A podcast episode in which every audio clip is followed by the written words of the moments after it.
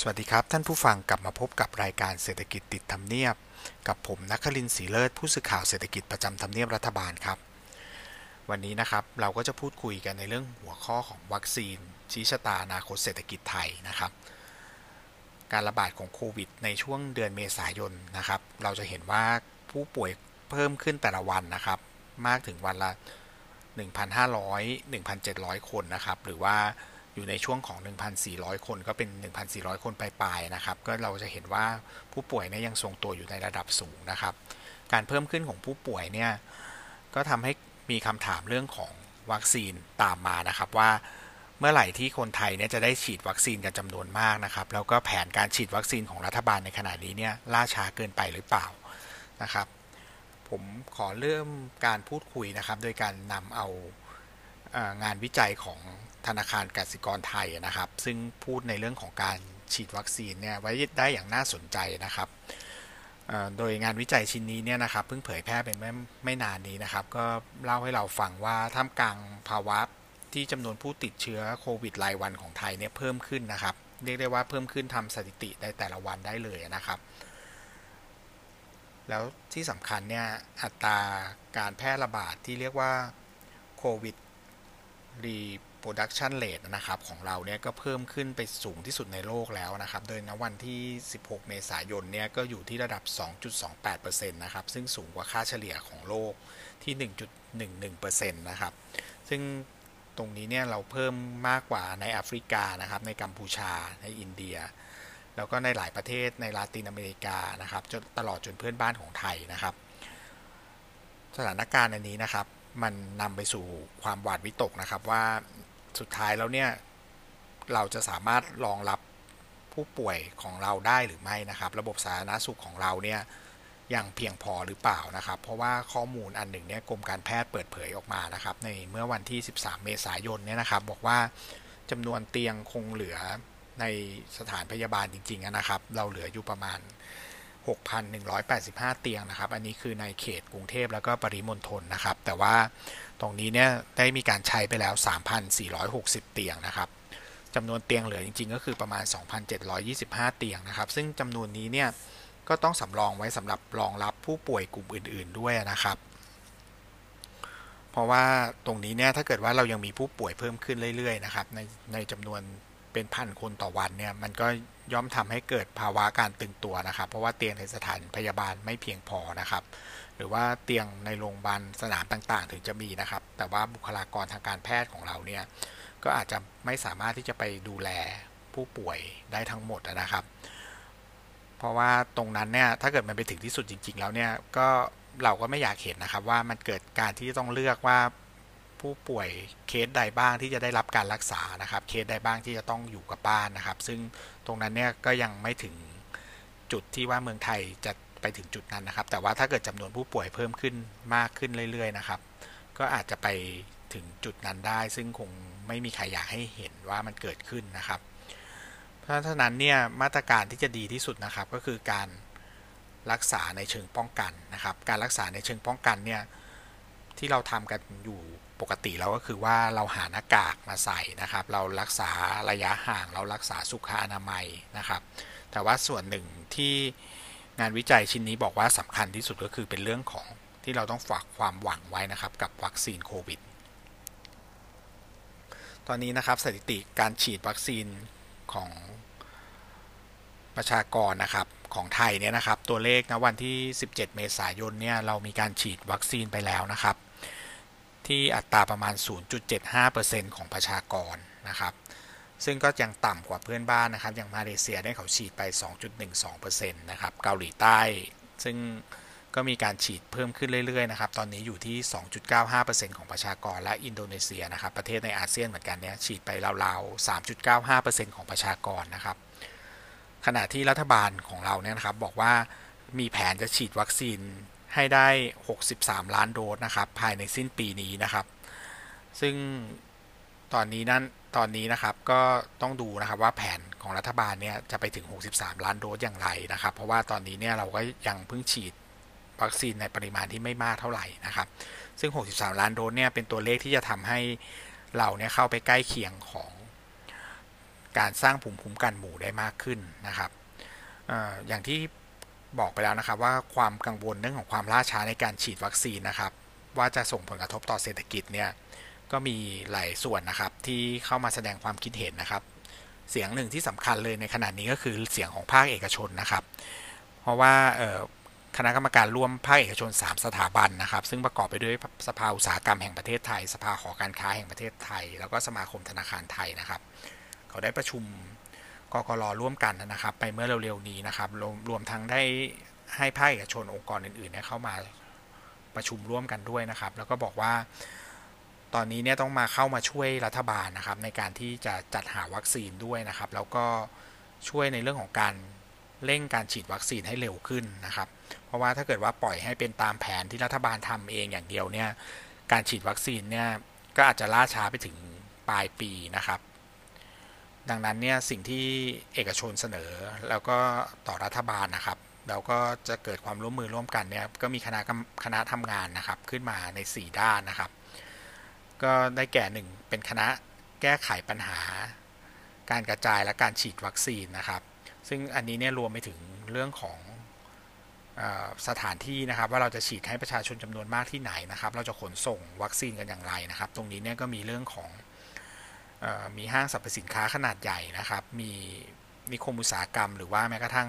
สถานีบริการน้ำมันขนาดใหญ่นะครับ ซึ่งเข้ามาร่วมที่จะเสนอสถานที่ให้กับรัฐบาลเนี่ยจัดฉีดวัคซีนให้กับประชาชนนะครับคณะต่อมานะครับก็เป็นเรื่องของการสร้างความเชื่อมั่นและการประชาสัมพันธ์นะครับ ก็คือให้ให้คนที่มีความรู้ความเชี่ยวชาญเรื่องนี้นะครับมาให้ข้อมูลที่ถูกต้องกับประชาชน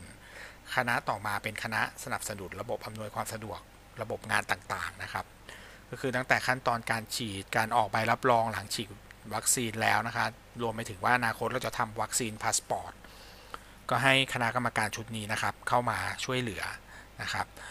คณะที่4นะครับคือคณะจัดหาวัคซีนเพิ่มเติมครับ ซึ่งคณะนี้นะครับก็มีความสำคัญมากนะครับ เพราะว่า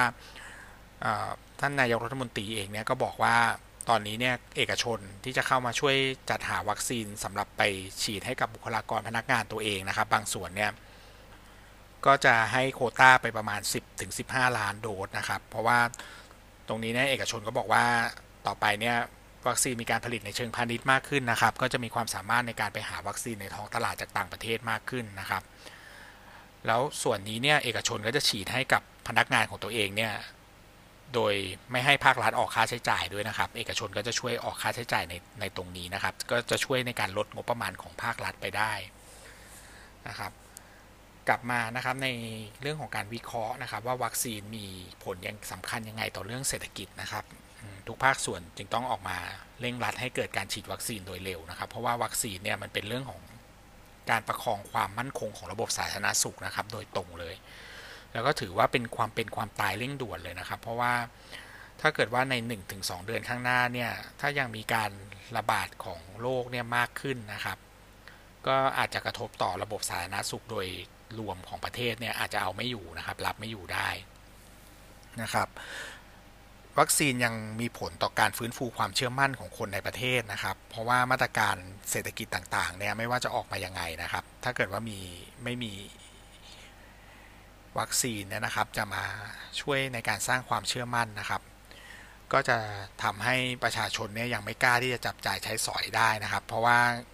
ศูนย์วิจัยกสิกรเองเนี่ยเขาก็ไปเปรียบเทียบเรื่องของค่าเงินนะครับ เรื่องของดัชนีความเชื่อมั่นผู้บริโภคเรื่องของดัชนีการผลิตภาคอุตสาหกรรมนะครับล้วนพบว่าประเทศที่มีการฉีดวัคซีนที่มากกว่านะครับ จะมีทิศทางที่ดีกว่าประเทศที่มีการฉีดวัคซีนต่ำทั้งนั้นเลยนะครับ ซึ่ง ตรงนี้เนี่ยผมก็เข้าไปดูข้อมูลแล้วว่าก็พบว่าตัวเลขนะครับในเรื่องของดัชนีผลผลิตภาคอุตสาหกรรมเนี่ยนะครับหรือว่า PMI เนี่ยก็ของประเทศที่มีการฉีดวัคซีนจำนวนมากนะครับ ก็จะขยับเข้าไปใกล้กับ 60%นะครับ ซึ่งเห็นได้ว่าการผลิตภาคอุตสาหกรรมเนี่ยปีแรงกระเตื้องขึ้นมานะครับ จากช่วงที่มีการระบาดของไวรัสมาก ๆ นะครับ ซึ่งถ้าหากประเทศไทยมีการฉีดวัคซีนได้มาก เราก็ประกอบกับว่าเรามีการส่งออกที่ดีขึ้นในปีนี้นะครับ การผลิตตัวนี้เนี่ยก็จะเพิ่มขึ้นนะครับ ซึ่งหมายถึงว่าถ้าเกิดว่าผลิตเพิ่มขึ้นไปถึงจุดหนึ่งแล้วนะครับ การลงทุนเครื่องจักรของภาคเอกชนก็จะเพิ่มขึ้น ก็จะทำให้เศรษฐกิจโดยรวมเนี่ยเพิ่มขึ้นด้วยนะครับ การฉีดวัคซีนนะครับยังมีผลต่อการฟื้นฟูเศรษฐกิจของประเทศนะครับ ซึ่งโดยเฉพาะที่เกี่ยวกับภาคของการท่องเที่ยวนะครับ เพราะว่าในช่วงปลายปีนี้จะเป็นฤดูการท่องเที่ยวแล้วนะครับ ซึ่งรัฐบาลก็อยากจะให้มีการเปิดประเทศในช่วงนั้นนะครับ ดึงดูดนักท่องเที่ยวต่างชาติเนี่ยเข้ามา โดยปีนี้นะครับก็คาดว่าถ้าเกิดมีการฉีดฉีดวัคซีนให้ได้มาก ๆนะครับ ในไตรมาสที่4เนี่ยภาคท่องเที่ยวก็มีโอกาสที่จะฟื้นตัวขึ้นมาได้นะครับก็คือว่าตรงนี้เนี่ยถ้าเกิดว่าไวรัสเนี่ยไม่มีการกลายพันธุ์มากจน มีความน่ากลัวมากเกินไปนะครับ ก็จะทำให้นักท่องเที่ยวเริ่มมีความมั่นใจเดินทางเข้ามาในประเทศที่มีการฉีดวัคซีนจำนวนมากนะครับ ดังนั้นเนี่ยเมื่อเกิดภูมิคุ้มกันหมู่ในประเทศได้นะครับ ก็จะทำให้ภาพรวมของเศรษฐกิจทั้งเศรษฐกิจภายในประเทศแล้วก็ภายนอกประเทศเนี่ยฟื้นตัวดีขึ้นนะครับ ดังนั้นเนี่ยการฉีดวัคซีนเนี่ยจึงเป็นเหมือนการเดิมพันอนาคตเศรษฐกิจนะครับ ทั้งในระยะสั้นก็คือว่าในช่วง ไตรมาสที่ 3 ของปีนี้ แล้วก็ขยับออกไปจนถึงไตรมาสที่4นะครับแล้วก็ช่วงต้นปีหน้าด้วยนะครับ ซึ่งเศรษฐกิจน่าจะดีขึ้นเป็นลำดับถ้าหากมีการฉีดวัคซีนได้เร็วขึ้นนะครับความคืบหน้าในเรื่องของการจัดหาวัคซีนของรัฐบาลนะครับ ก็ไม่ใช่ว่าจะล่าช้า แล้วก็ไม่มีความเคลื่อนไหวเลยนะครับ เนื่องจากตอนนี้นะครับก็มีความต้องการที่จะให้รัฐบาลได้เร่งนะครับ การนำเข้าวัคซีนเพิ่มขึ้น นะครับดังนั้นเนี่ย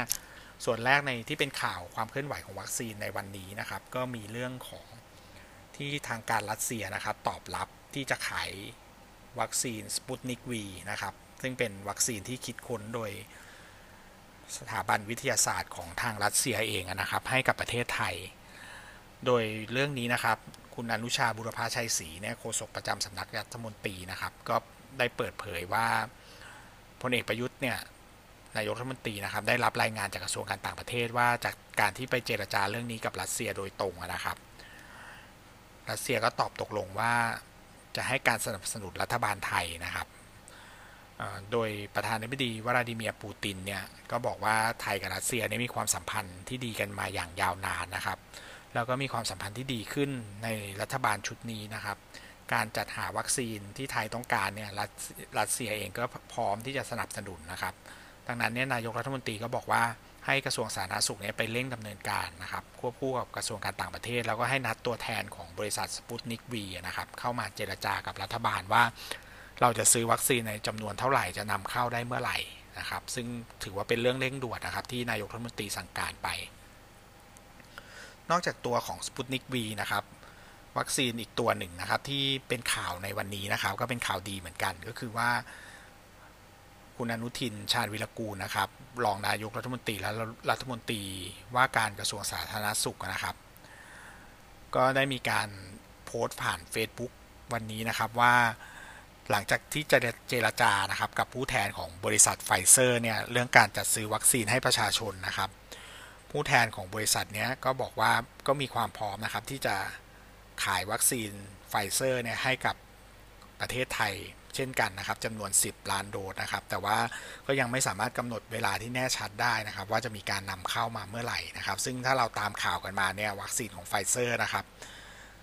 ถึงจะมีประสิทธิภาพที่ดีนะครับ แต่ปัญหาสำคัญอย่างหนึ่งก็คือว่าต้องเก็บอยู่ในอุณหภูมิที่ต่ำมากนะครับ ซึ่งเรื่องของการขนส่งการส่งมอบอะไรพวกนี้ก็จะมีรายละเอียดมีเงื่อนไขนะครับ ที่จะต้องทำงานร่วมกันต่อไปนะครับ ซึ่ง 2 ตัวนี้ตัวนี้นะครับก็เป็นความคืบหน้าในการจัดหาวัคซีนของรัฐบาลนะครับ ซึ่งในเรื่องของสปุตนิกวีเนี่ยก็อาจจะมีเรื่องของการเมืองมาเกี่ยวข้องด้วยนะครับ เพราะว่าก่อนหน้านี้เนี่ยอดีตนายกทักษิณชินวัตรนะครับ หรือว่าใช้ชื่อปัจจุบันว่าโทนี่เวลาเข้ามาคุยในคลับเฮาส์เนี่ยก็บอกว่าถ้ารัฐบาลต้องการเนี่ยตัวเองก็อาจจะไปเจราจากับประธานาธิบดีวลาดิเมียร์ปูตินให้ก็ได้นะครับ เพื่อว่าจะขอให้ไทยเนี่ย นำเข้าวัคซีนสปุตนิกวีเข้ามาได้นะครับ ซึ่งผู้สื่อข่าวก็ไปถามท่านนายกว่าคิดเหตุอย่างไรนะครับ กับการที่อดีตนายกพูดอย่างนี้เนี่ย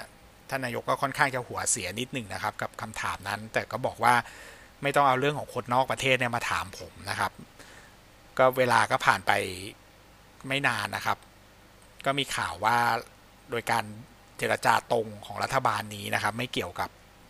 อดีตนายกทักษิณเนี่ย ก็ได้มีการนำเข้าวัคซีนสปุตนิกวีโดยจะเจรจากับตัวแทน เพื่อหา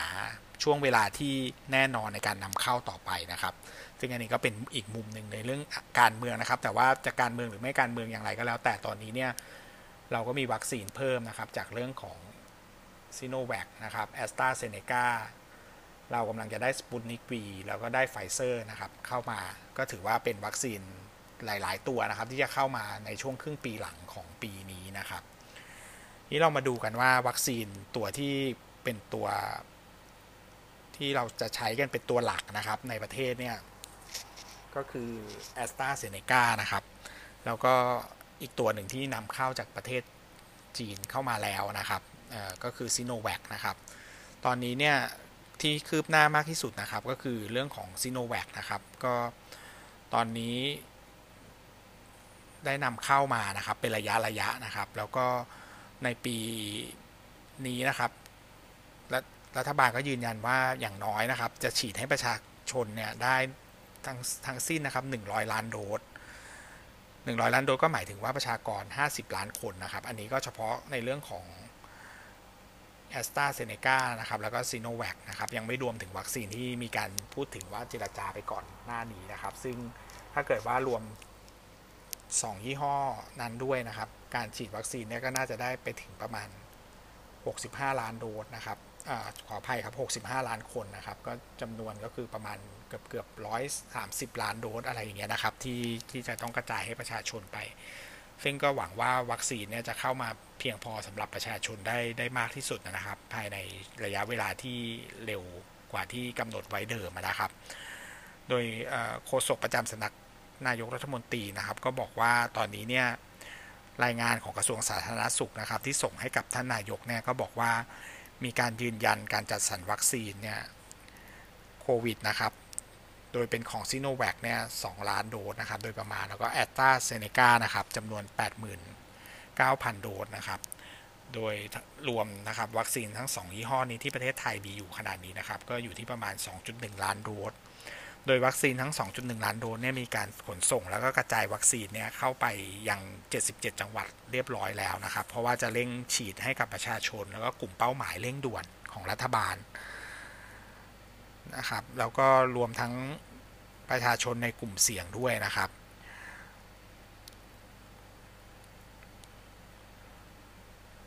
ตอนนี้นะครับไทม์ไลน์ที่จะมีการนำเข้าวัคซีนนะครับ ซึ่งจริงๆ แล้วเนี่ยก็เริ่มมาตั้งแต่เดือนกุมภานะครับ เรานำเข้าซิโนแวคเข้ามาก่อน 200,000 โดสนะครับ แล้วก็แอสตราเซเนกา117,000 โดสนะครับ ก็ตามเข้ามานะครับ แล้วก็ในเดือนมีนาเนี่ยเราก็ได้ซีโนแวคเข้ามาอีก 800,000 โดสนะครับ เดือนเมษาเนี่ยซีโนแวคก็จะเข้ามา 1 ล้านโดสนะครับ แล้วก็ล่าสุดเลยนะครับ ในวันเสาร์ที่ 24 เมษายนที่จะถึงนี้นะครับ ก็จะมีวัคซีนจากซีโนแวคเนี่ยเข้ามาอีก 5 0 0 0 0 0 โดส พอถึงเดือนพฤษภานะครับ เราจะมีวัคซีนของซีโนแวคเข้ามานะครับ อีก 1 ล้านโดส ซึ่งก็อยู่ระหว่างหาลือร่วมกับรัฐบาลจีนนะครับ ส่วนแอสตราเซเนกาเนี่ย ก็จะเริ่มทยอย ฉีดให้กับประชาชนนะครับ ได้ตั้งแต่เดือน มิถุนายนนะครับ ซึ่งโรงงานที่เข้ามาตั้งในประเทศไทย แล้วก็เริ่มผลิตในเชิงพาณิชย์นะครับ เนี่ยก็จะทำให้ประชากรเนี่ยได้รับวัคซีนที่ฉีดเนี่ยนะครับ โดยในเดือนมิถุนาเนี่ยมีแผนที่จะฉีดจำนวนมากเลยนะครับ ก็คือ เรียกได้ว่าเราอาจจะเห็นการฉีดทีเดียวเนี่ยเป็นล้านโดสเลยนะครับ เพราะว่าวัคซีนเนี่ยจะได้เยอะมากขึ้นในช่วงนั้นแล้วะครับบริษัทวัคซีนอื่น ๆ นะครับ นอกจากยี่ห้อที่พูดไปเบื้องต้นเนี่ยทางโฆษกสำนักนายกรัฐมนตรีนะครับ ท่านก็บอกว่าก็มีหลายบริษัทนะครับที่ยังมาเสนอให้กับประเทศไทยนะครับ แต่กระทรวงสาสาธารณสุขเนี่ยอยู่ระหว่างการพิจารณาหารือทั้งในเรื่องราคาเงื่อนไขนะครับ แล้วก็รัฐบาลเนี่ยก็เตรียมพร้อมในเรื่องของการ จัดหาวัคซีนทางเลือกนะครับ ซึ่งตรงนี้ภาคเอกชนเนี่ยจะเข้ามามีส่วนร่วมด้วยนะครับ ก็รวมประมาณ 35 ล้านโดสนะครับ ดังนั้นเนี่ยตัวเลขกลมๆเลยนะครับ ที่ประเทศไทยเนี่ยจะมีวัคซีนในช่วงปลายปี 2564 ก็คือประมาณ 100 ล้านโดสนะครับ 100 ล้านโดสนี่ก็คาดว่าเพียงพอที่จะฉีดให้กับคนประชากรในประเทศเนี่ยอย่างน้อย 50 ล้านคนมาดูเรื่องความคืบหน้ากันบ้างนะครับ ว่าตั้งแต่วันที่ 28 กุมภาเนี่ยถึงวันที่ 21 เมษาเนี่ยนะครับ มีการฉีด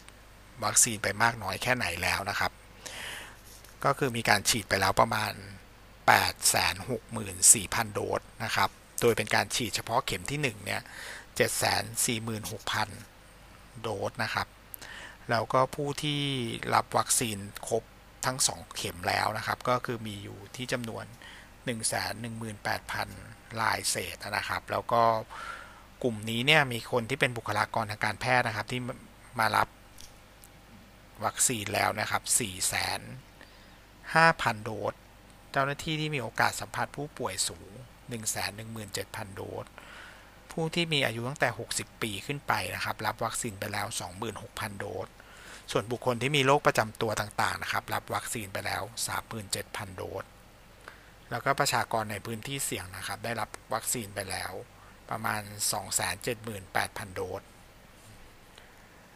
ครับตอนนี้เนี่ยโควิดยังอยู่นะครับ แล้วก็วัคซีนเนี่ยก็จะเป็นกุญแจสำคัญนะครับ ที่ทำให้เกิดความเชื่อมั่นทางเศรษฐกิจมากขึ้นนะครับ ซึ่งส่วนนี้เนี่ยแม้เราจะฉีดวัคซีนไปแล้วมากน้อยขนาดไหนก็แล้วแต่นะครับ แต่สิ่งที่ยังต้องเกิดขึ้นแน่นอนก็คือว่าในเรื่องของ new normal นะครับ ในการดูแลการระมัดระวังของตัวเองนะครับ เพื่อว่าที่เราจะช่วยให้สถานการณ์โควิดเนี่ย ไม่กลับมาระบาดรุนแรงอีกนะครับ แล้วก็ถือว่าเป็นการที่ดูแลตัวเองเพื่อจะส่งต่อกำลังใจนะครับ ไปให้บุคลากรทางการแพทย์หมอพยาบาลอาสาสมัครไม่ให้มีความเหนื่อยล้ามากเพิ่มมากขึ้นนะครับ จากจำนวนผู้ป่วยที่อาจจะเพิ่มมากขึ้นนะครับ สิ่งที่จะจะเกิดขึ้นนะครับในเรื่องของการที่จะ ฝากความหวังไว้กับเรื่องวัคซีนนะครับ ก็คงต้องดูด้วยว่านอกจากเรื่องการนำเข้าวัคซีนที่จะเพิ่มขึ้นนะครับ ในช่วงหลายเดือนต่อจากนี้เนี่ยการกระจายการฉีดวัคซีนเนี่ยจะทำได้เร็วขนาดไหนเพราะว่าปัจจัยเรื่องวัคซีนตอนนี้นะครับ ก็จะมีผลต่อเรื่องของการฟื้นตัวของเศรษฐกิจด้วย ซึ่งเราจะได้ติดตามเรื่องนี้นะครับ ในโอกาสต่อๆไปว่า การฉีดวัคซีน การกระจายวัคซีนไปยังประชาชนนะครับ สุดท้ายแล้วเนี่ยจะทำได้เร็วมากกว่าแผนที่วางไว้หรือไม่นะครับสำหรับวันนี้ผมก็คงขอเล่าให้ฟังเรื่องของวัคซีนกับเรื่องเศรษฐกิจเพียงเท่านี้ อย่าลืมแชร์เรื่องราวที่มีประโยชน์จากเศรษฐกิจติดธรรมเนียบไปให้เพื่อนๆของคุณได้รู้ด้วยนะครับ ใครที่ฟังทาง YouTube ก็ฝากที่จะกด Subscribe กดกระดิ่งไว้เตือนด้วย เผื่อที่จะมีเรื่องราวที่คุณสนใจ จะได้รับฟังในโอกาสต่อไปนะครับ เพราะเศรษฐกิจเป็นเรื่องใกล้ตัวมากกว่าที่คุณคิด สวัสดีครับ